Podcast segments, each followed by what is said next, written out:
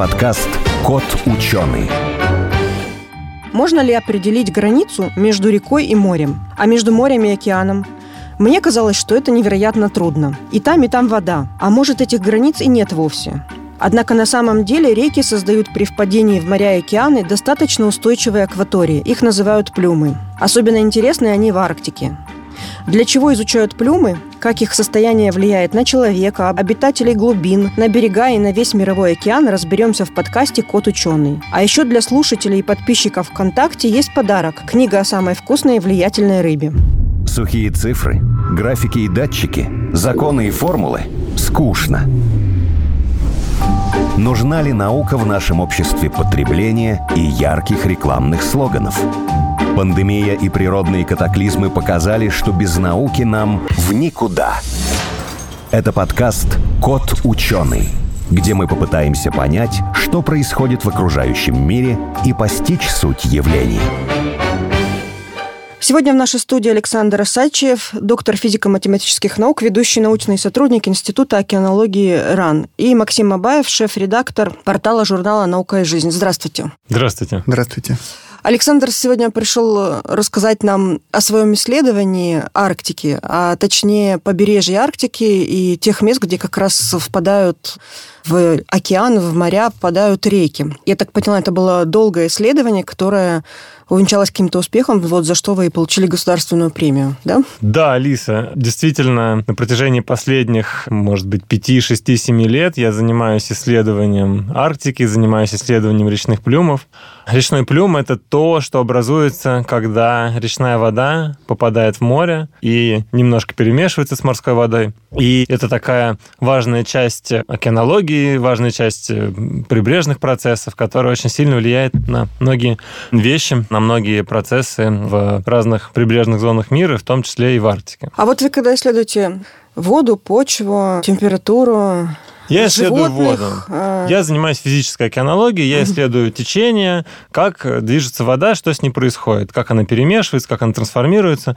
Соответственно, в данной ситуации я исследую две очень разные воды. Вот есть речная вода, она пресная, она очень сильно отличается от морской воды, которая, ну, с одной стороны, она соленая, понятно, это отличие. Кроме того, у речной и морской воды разный химический состав, потому что река, она течет по земле, она собирает в себя какие-то вещества с земли, Морская вода, она совсем другая. Ну и разный ионный состав, разная температура, потому что, вот, в частности, в Арктике реки текут с юга, и реки, которые впадают в Арктику, они приносят теплую воду, потому что они начинаются там на территории Казахстана и Монголии даже некоторые реки, а вот Арктика там сильно более северных широтах находится. И я вот изучаю то, что происходит с речной водой, как она смешивается с морской, как она распространяется. И это очень интересный процесс, потому что речная вода, она, попадая в море, она растекается по поверхности моря очень тонким слоем. Вот, чтобы вы понимали, толщина этого слоя, скажем, для маленькой реки 1-2 метра, а расстояние пространственное от, от края до края вот этого плюма это 1 километр, 2 километра. А для Арктики толщина 10-20 метров, а расстояние от края до края 800 километров или даже То есть до она хуже километров. смешивается, да? Она как масло растекается по поверхности воды из-за того, что она легкая, в ней нет соли, и она плохо смешивается с морской водой, и она вот таким как бы пленочкой такой покрывает прибрежные зоны, приустевые зоны. И в случае Арктики эти плюмы, эти пленочки занимают очень большую площадь. В частности, вот в российских морях, на шельфе Российской Арктики более миллиона квадратных километров занимают речные плюмы. А это вот тонкий поверхностный Поверхностный слой – это самый важный слой в океане, потому что именно в нем происходит наибольшая биологическая продуктивность. Туда попадает свет, энергия Солнца, там растет планктон. Этот слой, в котором ходят суда, этот слой, в котором образуется лед, вот этот тонкий поверхностный слой. Это слой, где атмосфера обменивается энергией с океаном, дует ветер и как-то воздействует на океан. Соответственно, вот это вот вроде бы достаточно небольшой объем пресной воды по сравнению с морской водой, он в такое место попадает самое важное, на поверхность поверхности, которая вот во всех отношениях очень интересна. И я занимался исследованием вот этого вот поверхностного опресненного слоя, этих речных плюмов в разных регионах Земли, в разных морях, и много работал там в российских южных морях, но вот в какой-то момент переключился на Арктику, и там удалось достичь хороших результатов в понимании того, что происходит с этим слоем сейчас. И для Арктики это очень важно, потому что, как я уже говорил, в этом слое образуется лед. И пресная вода замерзает лучше, чем морская вода, быстрее, быстрее, и лед пресный, он более крепкий, чем морской лед, у него другие свойства. Соответственно, то, как распространяется вот эта огромная площадь, покрываемая опресненными водами в Арктике, определяет многие процессы, ну и в частности льдообразование, которое для нас сейчас критически важно.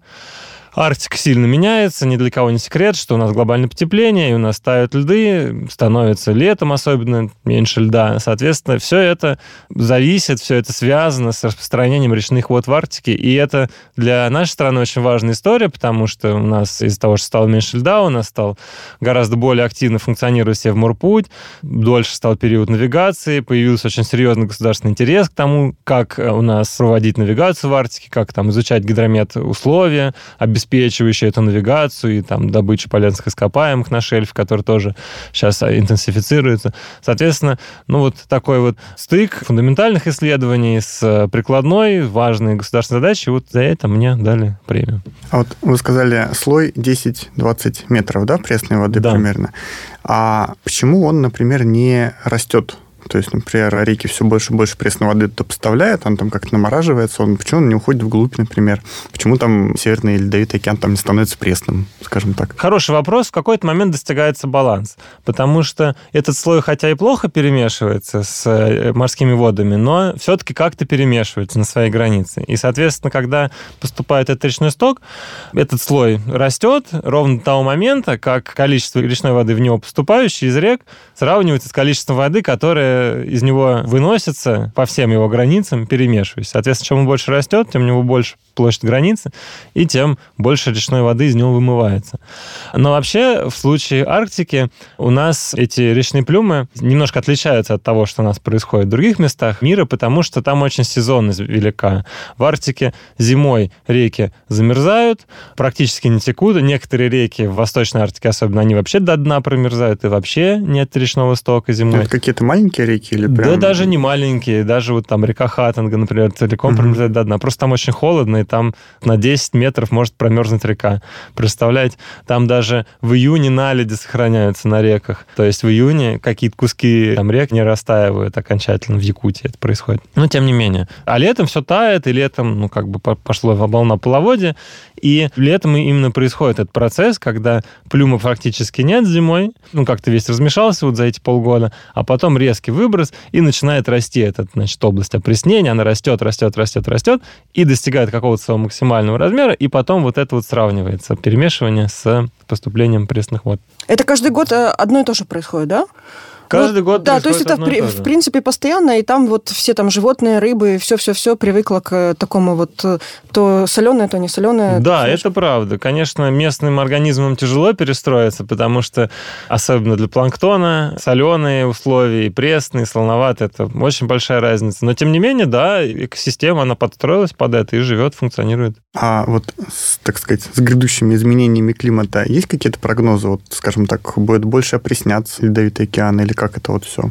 Что примерно будет происходить так, если в общих а, чертах? Сейчас есть такой четкий тренд на увеличение речного стока в Арктику. Так перестраивается гидрологический цикл вообще Евразии, что там больше осадков на водосборах этих рек. На 10% увеличился там за последние десятилетия речной сток. Но увеличивается он неравномерно, и по сезону неравномерно. В основном он увеличивается как раз не летом, когда половодье, а зимой, весной, когда очень маленький сток. И по рекам тоже он неравномерно увеличивается. И с этой точки зрения опреснение должно увеличиваться в Арктике. Однако есть другие там очень важные процессы.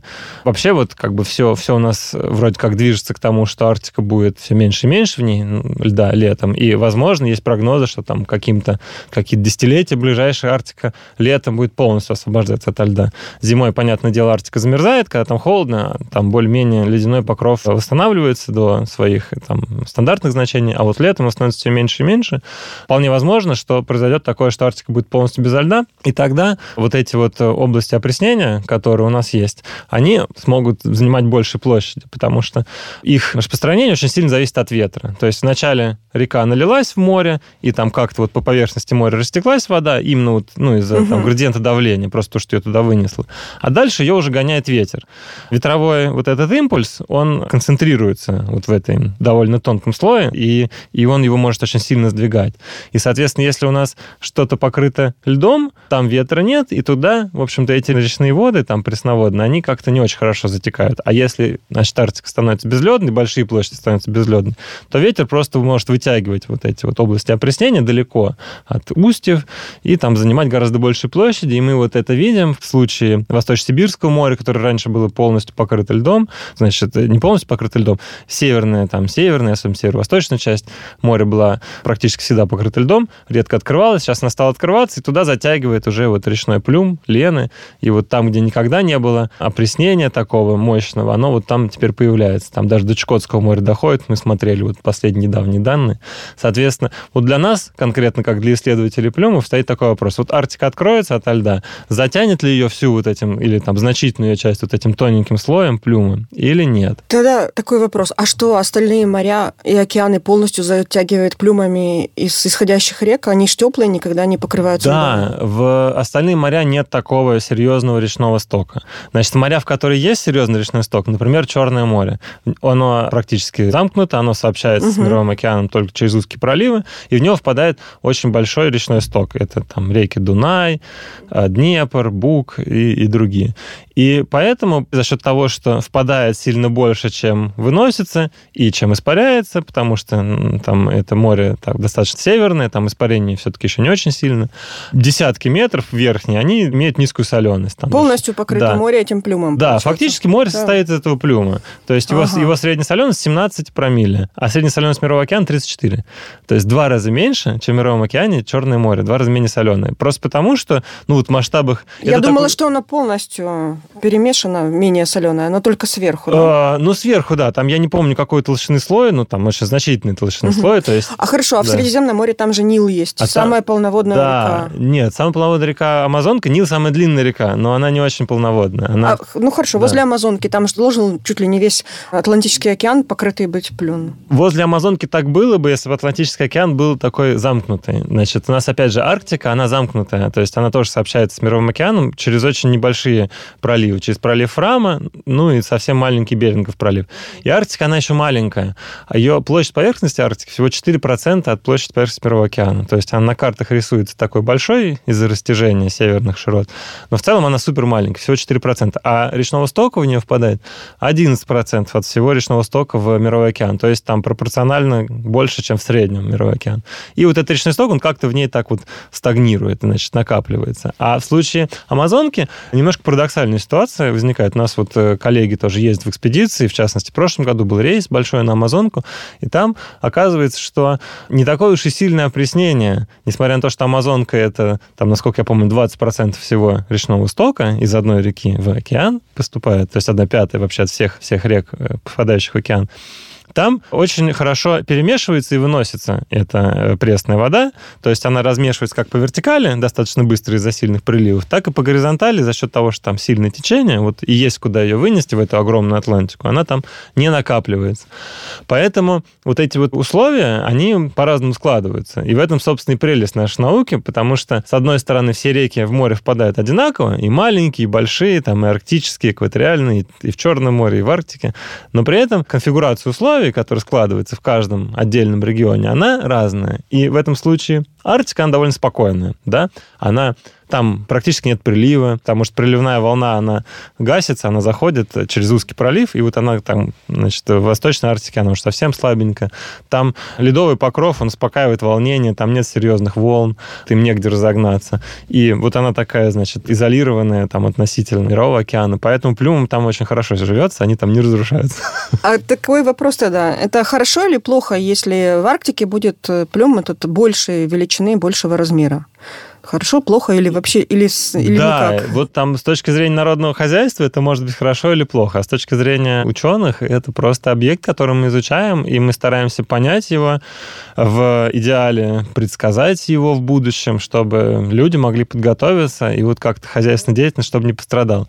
А, то есть, а, может быть хуже, да? То есть мы сейчас не будем говорить в эфире, что остановите рейки, надо спасать Арктику, нет? Боюсь, что это невозможно, даже если это говорить. Человечество как? Вот у меня такое складывается впечатление, я смотрю за, за достаточно уже давно за вот этими... За человечество. Ну, вот за, за, за отношением человечества к каким-то экологическим и вот таким географическим проблемам, как изменение климата, как загрязнение там океанов, там, в частности, микропластиком, или там потепление, таяние льдов.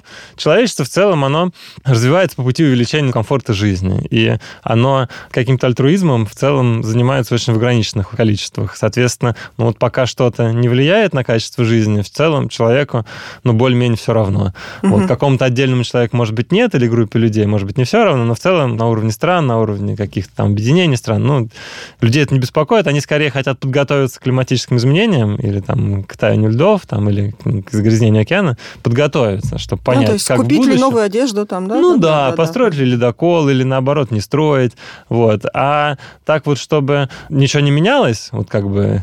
То, ну так часто... не может быть, все равно планета все время меняется. Да, и человек действует, и человек не перестанет сжигать там э, угу. какие-то полезные ископаемые, не перестанет там что-то выбрасывать и там, не знаю, эксплуатировать копать. ресурсы, копать, да. Для нас, как для как ученых, важно изучить, понять, и вот нам интересно как бы вот такая фундаментальная история. А там для людей, которые принимают решения, для правительств важно предсказать, как подготовиться, или там что то может быть, что-то на что-то повлиять. Но в целом природные процессы, они настолько мощные, что влиять на них, особенно там, скажем, быстро влиять, взять там, изменить там какой-нибудь тренд, но угу. это не представляется обычно реальным. А вот сказать про загрязнение, а Арктика, она как бы наиболее чистая, скажем так, в плане Арктика довольно океана. чистая. Да, Арктика довольно чистая, потому что там мало людей живет, и мало людей там плавает, э, занимается какой-то, опять же, хозяйственной деятельностью. Арктика, конечно, чистая. В частности, я вот был в составе группы, которая первой провела масштабные исследования загрязнения микропластиком в Арктике. И вот э, наши результаты показали, что Арктика загрязнена в какой-то степени микропластиком, даже самые удаленные регионы, там встречается микропластик, но тем не менее его концентрация сильно меньше, чем в среднем по мировому океану. Соответственно, Арктика чистая. Ну, то есть и рыба арктическая самая будет чистая. Ну, получается так. Да, а и северных рек тоже наверняка рыба чистая, потому что там нет хозяйственной деятельности. Да, вот какая-нибудь Лена, там на ней стоит один город Якутск и больше ничего. Или Енисей тоже там, Красноярск где-то внизу. Ну, там. то есть для себя я уже вывод сделала, какую надо покупать рыбу. Да, наши, наши северные рыбки. А, кстати, вот про стоки рек тоже мне недавно попадалась статья, где изучали, в общем, количество мусора, которое плывет по рекам. Брали вот то, что-то вроде там Лены и Енисея.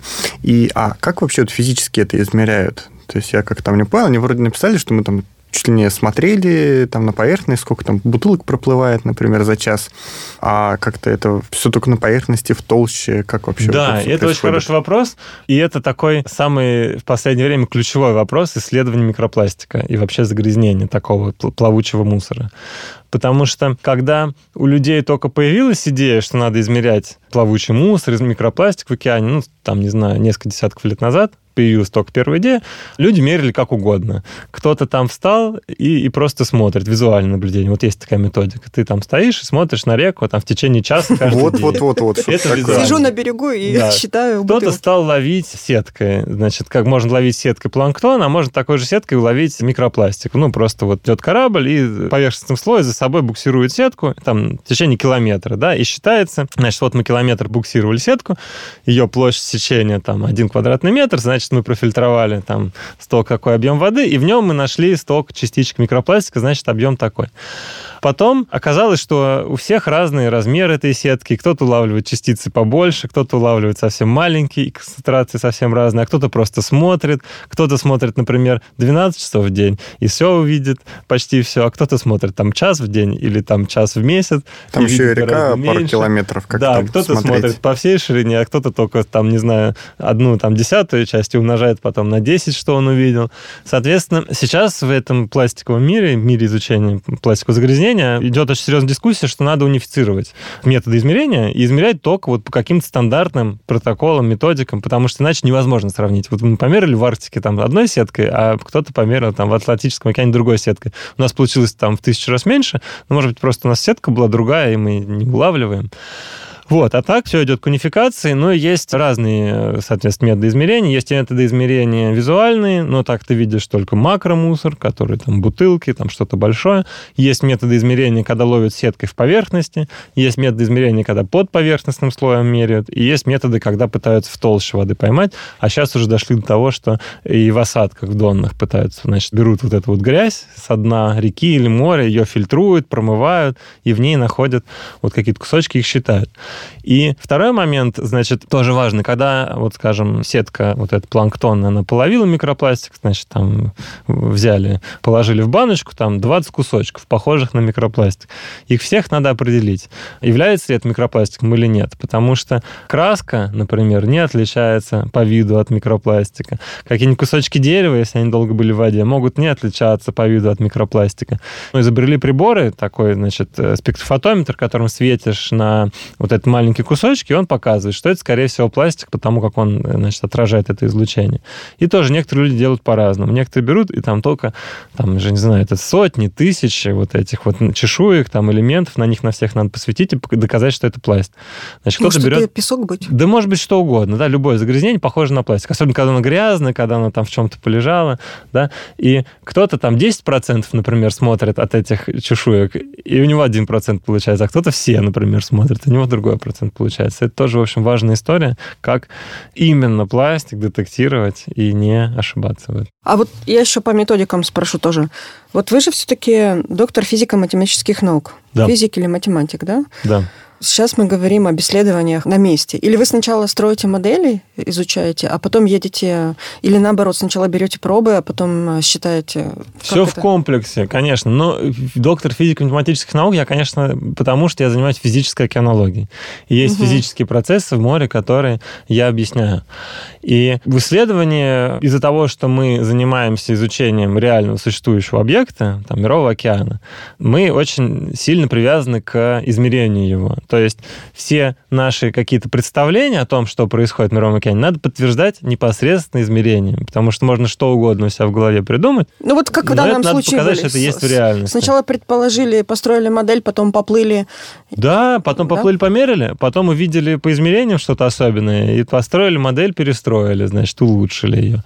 Соответственно, вот это все идет рука об руку, и наблюдения различные, и измерения в океане, и измерения спутниковые, которых очень тоже довольно много мы используем, угу и численное моделирование. Бывает даже, сейчас этого меньше, конечно, вот раньше это очень много было аналитические, математические какие-то решения, там, уравнений, описания в аналитических решениях каких-то процессов. Все равно, вот в отличие от математики, которая очень абстрактна, в отличие от каких-то других наук, есть конкретный объект, и надо обязательно его измерять, и когда ты ходишь в рейсы, когда ты ходишь в экспедиции, ты лучше понимаешь, как ведет себя этот объект. Потому что очень многие люди, они там, например, просто моделируют и вообще никогда не бывают в море. И это плохо, потому что очень часто то, что они моделируют, может не относиться к реальности, потому что просто они вот не чувствуют, там, как себя по-настоящему ведет океан, что там может происходить, а что не может происходить. Когда ты с цифрами работаешь, это все-таки совсем другое. Соответственно, часть вот этой измерительной части, это очень важная, ключевая часть нашей работы. Всех теоретиков надо обязательно в поле один раз возить. Да, а лучше там раз в несколько лет хотя бы им выезжать и как-то вот, э, да, при, приобщаться. Как, как кормить таймырских комаров. Да. Повезло, что мы вас поймали в Москве, потому как э, вы, получается, выезжаете и в экспедиции, и еще я знаю, что вы на плавучем университете еще с э, молодыми учеными, с ребятами тоже занимаетесь. То есть вы все время там? Да, это правда. К сожалению, я не так часто хожу в море, как я хотел бы. А, я хожу вот в море там всего 2-3 месяца в году. Угу. Год от года бывает по-разному. Я бы хотел, конечно, больше быть в море. Я и, тоже, кстати. Вот. Но много дел в Москве, но тем не менее, да, и это сейчас вот начинается сезон, сейчас май, заканчивается май, и летом самое вот э, время для полевых работ, особенно в Арктике. В Арктике мы начинаем работать где-то с июля, с августа, когда начинает таять лед, и можно работать без ледокола. И это прекрасное время в году, когда ты идешь в море со своими друзьями, коллегами, отправляешься в экспедицию. С одной стороны, делаешь прекрасную науку, делаешь измерения, к которым ты готовился, про которые ты думал целый год. С другой стороны, прекрасное общение, такая вот приятная изоляция от э, Земли, какой-то свой мир на корабле. И последние годы я активно занимаюсь развитием программы плавучего университета. Идея плавучего университета в том, чтобы студентов, океанологов, студентов и аспирантов, молодых ребят привлекать в науку, ну не только в науку, и в индустрию морскую, как-то показывая им, что реально происходит в мире взрослом, в мире науки взрослом, в мире индустрии, каких-то морских работ, потому что, к сожалению, ну как и везде, в океанологии тоже, высшее образование все-таки несколько оторвано от того, что происходит на самом деле, что потом требуется, какие компетенции требуются потом в работе. И идея такая, что студентов отбирают, чтобы пойти с ними в рейс, чтобы они работали под руководством молодых ученых, да и вообще просто ученых, действующих. В рейсе решали реальные задачи научные, получали хорошие результаты и потом оставались в науке. И плавучих университетов у нас в России много. Первые плавучие университеты были созданы еще в конце 80-х, начале 90-х. Потом разные организации себе делали плавучий университет. Но вот последние годы, благодаря поддержке Министерства науки и высшего образования, эта система стала единой, появились, значит, все плавучие университеты, которые существуют в разных городах и в разных там университетах и в разных морях, они объединились под некую единую крышу, под некоторую единую платформу, и вот происходит централизованный отбор, происходит какая государственная поддержка этого всего.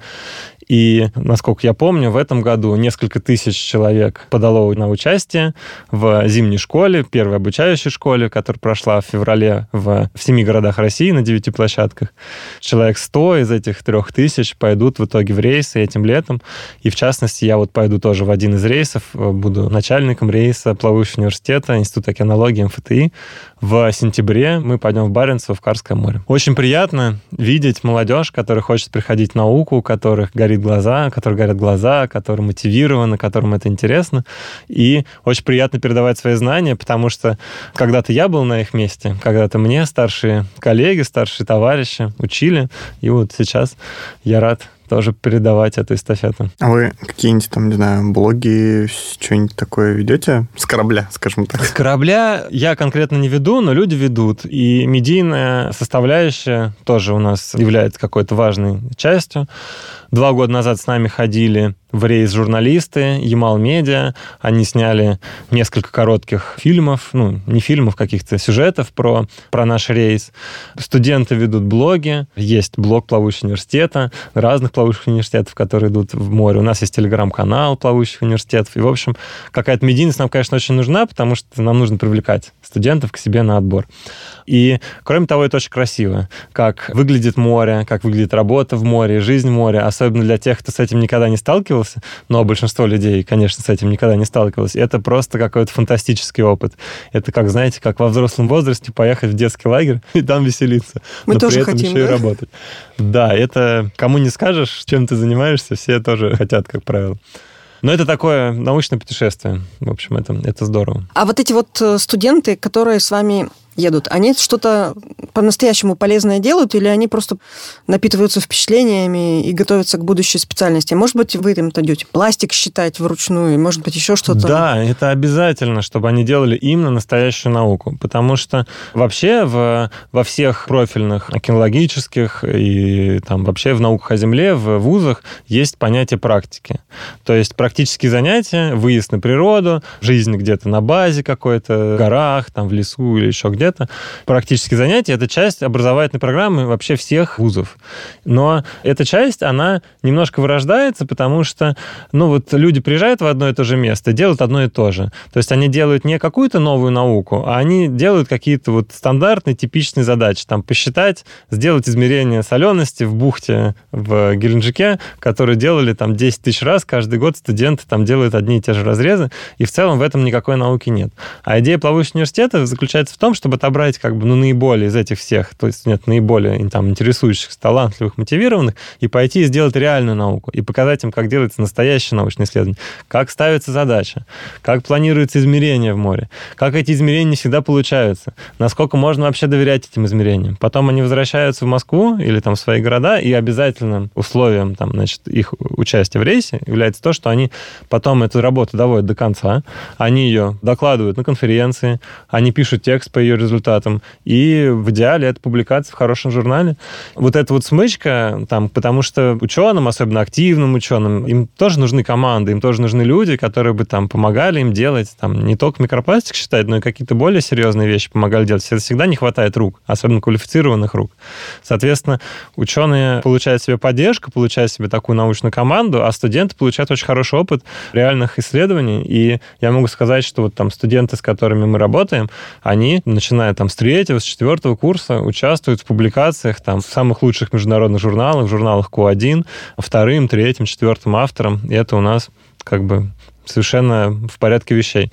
И обычно этого, в принципе, не происходит вне вот этих вот как бы специализированных попыток вовлечь э, студентов в, в науку. А студенты, они в основном как бы по каким специализациям? Вот отправляются. Океанология имеет широкий профиль, она до сих пор осталась как естествознание такое, то есть все в себя включает работа на судне. То есть вы отбираете туда и биологов, и физиков, да. и географов там? И... Физики, биологи, химики, геологи, географы, соответственно, как океанологи, даже математики к нам попадают. То есть у нас полный цикл, и в океане из-за того, что его изучать сложно и дорого, и там прийти в какую-то точку океана, это целая история, и там приборы свои погрузить, соответственно, на борту сразу все.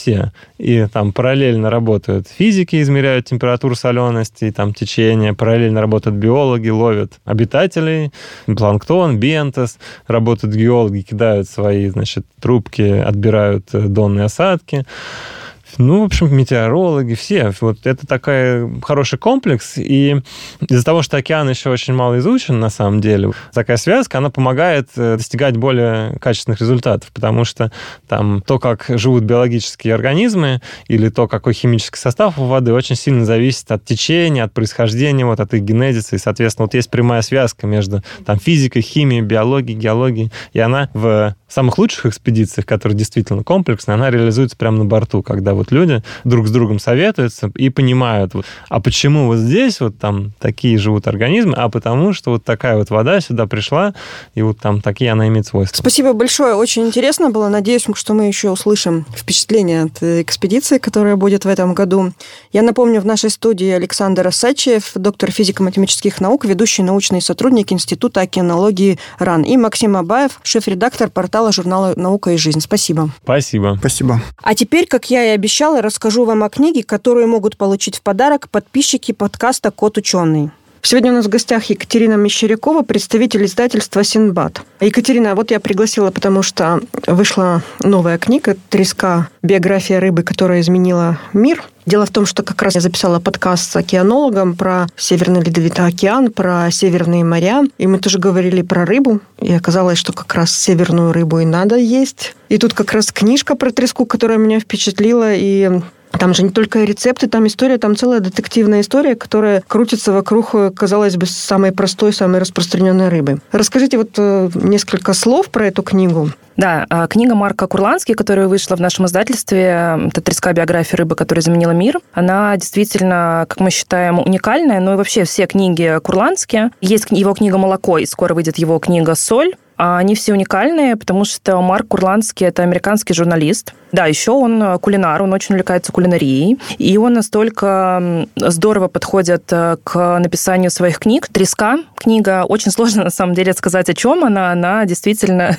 ну, о треске. Да, я подумала, что обо всей истории человечества. Вот я читала такие книги, там, где говорится, что история человечества построена на истории вокруг э, пшеницы и других зерновых. А тут после этой книжки я стала сомневаться и думаю, что история история человечества крутится вокруг именно трески. Да, потому что, как оказалось, треска вообще настолько уникальная рыба. Мы об этом, наверное, никогда, ну, я не знаю, да, насколько слушатели, но, по крайней мере, там э, я и все мои знакомые и мои коллеги в издательстве не задумывались о том, что треска – это такая уникальная рыбка, такая неброская, вроде не очень там э, симпатичная, да, чтобы обратить на нее внимание, но, оказывается, треска действительно, она не только уникальная рыба, да, в плане своих каких-то вкусовых качеств, но она еще уникальна в том, что треска очень сильно повлияла на ход мировой истории, потому что треска – рыба, которая может приспособиться ко всему. И в древности, там, в средние века людям нужно было, понятно, что-то есть, а викингам нужно было что-то брать в свои походы для того, чтобы завоевывать э, новые земли. И оказалось, что как нельзя лучше для вот такой пищи, которую можно легко взять с собой, подходит треска. Ее научились солить, и она прекрасно спасала вообще всех в походах. И оказалось, что на самом деле без э, трески вообще не было бы возможно открытие там Новой Англии, открытие э, Америки, да. То есть викинги бы не совершали вот эти свои походы, не открывали бы новые земли. Так что треска такая уникальная рыбка. И вообще, что интересно, вот вы сказали о том, что треска – это северная рыба, да, действительно северная рыба. Там она ассоциируется, наверное, с такими регионами, вот, да, там у нас как Архангельск, например, но изначально эта треска вообще была тропической рыбой. Она сформировалась там около 120 э, лет назад вообще в тропическом океане Тетис. Ну и потом так получилось, что в конце его воды соединились уже с водами с северными морями, и, значит, таким образом, да, там треска стала, ну, собственно, атлантической рыбой. Поэтому она на самом деле приспосабливается ко всему, и этим, в общем, она и по большей части, наверное, уникальна. Да? Кроме того, оказалось, что треска откладывает вообще до 9 миллионов икринок, что как-то вообще меня, если честно, очень потрясло. Понятно, что не все они э, как-то превращаются в полноценных рыб, да, но тем не менее, вот да, такое свойство у нее тоже есть. Треска умеет еще, как оказалось, предсказывать погоду, потому что в ее организме содержится, да, вырабатывается, точнее, такой белок, который, да, он действует как-то подобно, наверное, ну, некому антифризу, и он позволяет ей выдержать при температуре замерзания воды.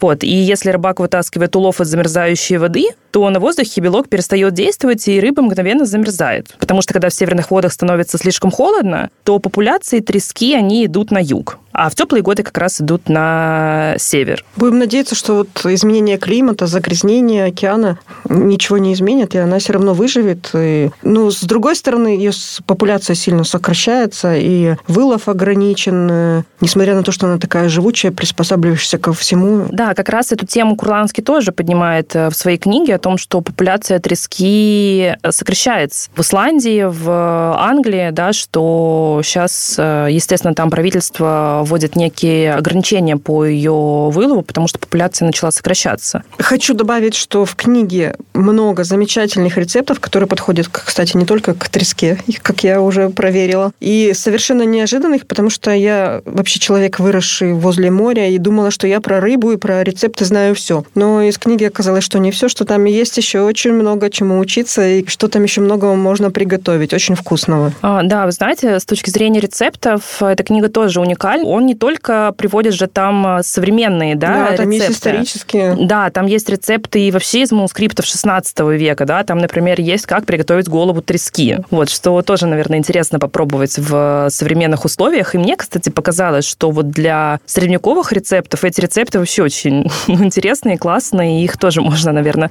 в мишленских ресторанах э, готовить. Екатерина, спасибо. Эту книгу мы разыграем среди подписчиков и слушателей подкаста и будем ждать следующих Э, книги вашего издательства. Спасибо. Да, спасибо.